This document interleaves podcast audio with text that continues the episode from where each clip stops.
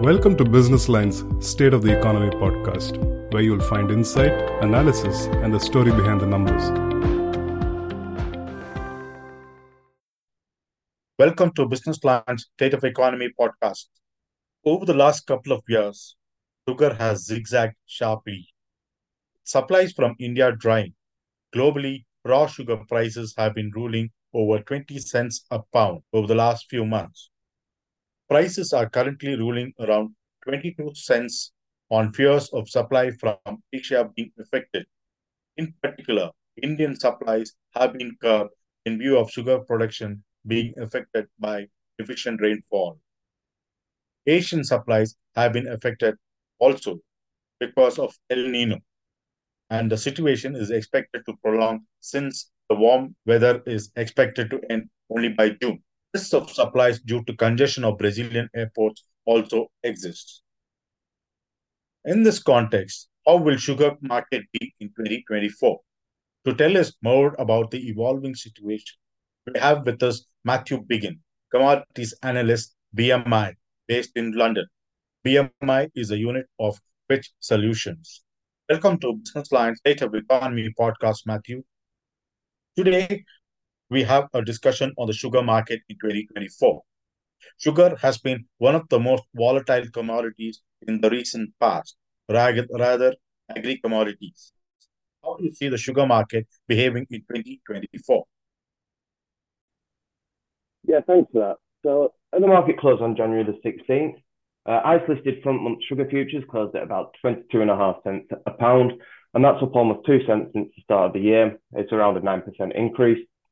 However, while sugar has found some upside support over the last couple of weeks, it's important to note that we've seen a sharp decline from the 12-year high of nearly 28 cents in November. While we don't expect international prices to reach the highs of 2023 and 2024, with our forecast currently indicating an average price level of 23.5 cents per pound, we do expect prices to remain considerably elevated compared to historical averages. In fact, our price forecast indicates that we actually expect sugar prices to find some upside support from where they currently stand. So why is that? Uh, well, firstly, I think it's important to give some context and discuss what has caused the sharp decline in prices since the end of November. So, for starters, India's made this call to restrict sugarcane juice and syrup use in making ethanol, which is pretty big news. Uh, what it does is keeps more sugarcane for making sugar. So, that's taking some of the edge off shortage concerns. And then there's Brazil.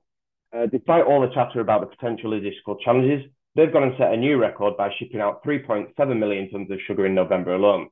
We put these two big moves together from the top sugar exporting countries, and that's what's really behind the big price drop we've seen since November. Uh, but here's the thing uh, even though Brazilian exports have dampened international prices since November, India's export limits mean that the global market will be particularly dependent on Brazilian exports throughout 2024, causing prices to become even more sensitive to any developments in the world's most important sugar market. And this could trigger bouts of short term volatility as the market reacts to any murmurs of logistical challenges at Brazil's ports. For sure, Brazil's exports have been smooth sailing so far, as we would largely expect at this time of the year, with congestion at Brazil's ports at its lowest. But there are some challenges ahead. With Brazil set to juggle record exports of not just sugar, but soybeans and well above average levels of corn, there's going to be a lot of competition for export capacity. Sugar shipments are pretty steady throughout the year, but come March, soybean exports shoot up and corn exports pick up by mid year. This means sugar is going to have to elbow its way through a crowded export scene, especially from March to September, with peak levels of competition occurring around August, which could provide a boost for global sugar prices. How will uh, be the market balance in 2024? Which are the countries where production could rise uh, this year? Yeah, thank you. So the global sugar market is set to experience some shifts in the coming seasons.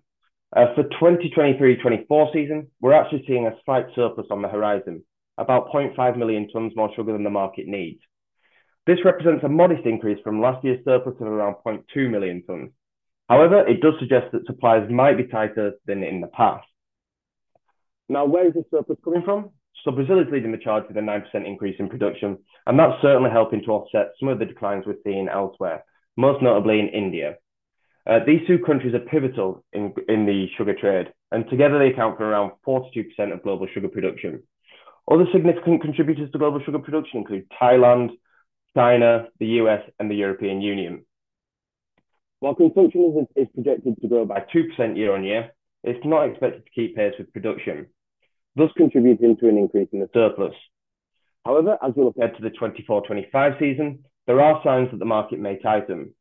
India is potentially facing a third year of sharp reductions in output, which will cap global output and contribute to tighter global supplies, potentially swinging the global market into a deficit in 24-25. And while Brazil has been a strong producer and has been able to offset the decline in India during the 23-24 season, it's unlikely that we'll see the same level of growth in Brazilian output during the 24-25 season that we've seen in the 23-24 season. Additionally, expectations of a third successive decline in India's output reduce the likelihood of any easing of India's export restrictions, capping the world's exportable volumes. And the possibility of continued export restrictions from India, coupled with the unlikely rep replication of Brazil's substantial growth in output for the 24-25 season, suggests that global supplies could tighten further. As a result, the global market will rely heavily on Brazil's production, which may not be able to sustain the same growth levels. So in conclusion, uh, while the 23-24 season appears balanced with a slight surplus due to strong production from Brazil, the, the, the potential for a deficit looms in the 24-25 season. The market stability will largely depend on these two countries, with Brazil poised to maintain its position as the world's largest sugar producer, and India's policies of, um, India's policies and production levels as key factors influencing the global supply and global exportable volumes. Uh, thanks, Matthew. Uh, what has been the impact of El Nino on sugarcane? Will India's production continue to be affected by El Nino? Yeah, of course. So El Nino's influence on sugarcane has been particularly pronounced in India, a country where agriculture forms the backbone of the rural economy and it's deeply interwoven with the monsoon season. So the phenomenon, characterized by warmer ocean temperatures in the central and eastern Pacific, alters weather patterns globally and typically results in drier, warmer conditions in regions like South Asia. This shift can significantly stress, stress sugarcane, a crop that thrives on ample water, potentially leading to diminished yields and production deficits. In India, uh, sugarcane is extensively cultivated in areas where the monsoon is integral to the irrigation cycle. When El Nino curtails these rains, Indian farmers often face a tough choice continue with water guzzling sugarcane or switch to more drought resistant crops. This strategic pivot, while critical for short term agricultural viability, has wider repercussions for India's sugarcane output and the international sugar market landscape. So the pervasive concerns about El Nino have significantly influenced global sugar prices, driving them to multi-year highs in 2023. The repercussions have been acutely felt in India and Thailand, where sugarcane crops suffered due to the aridity. Uh, in India, the resultant low reservoir levels in key sugar producing states have led to the recalibration of crop choices, with farmers opting for less water reliant varieties. So looking ahead, the um, US Climate Prediction Center's projections suggest a waning El Nino, transitioning to a neutral climate by April to June of this year. Uh, this forecast bodes well for India's sugar sector and broader agricultural interests. However, it's important to note that while the easing of El Nino is encouraging, the benefits might not fully materialize until the 25-26 season. We're forecasting a significant rebound in domestic production by then, following three consecutive years of diminishing yields.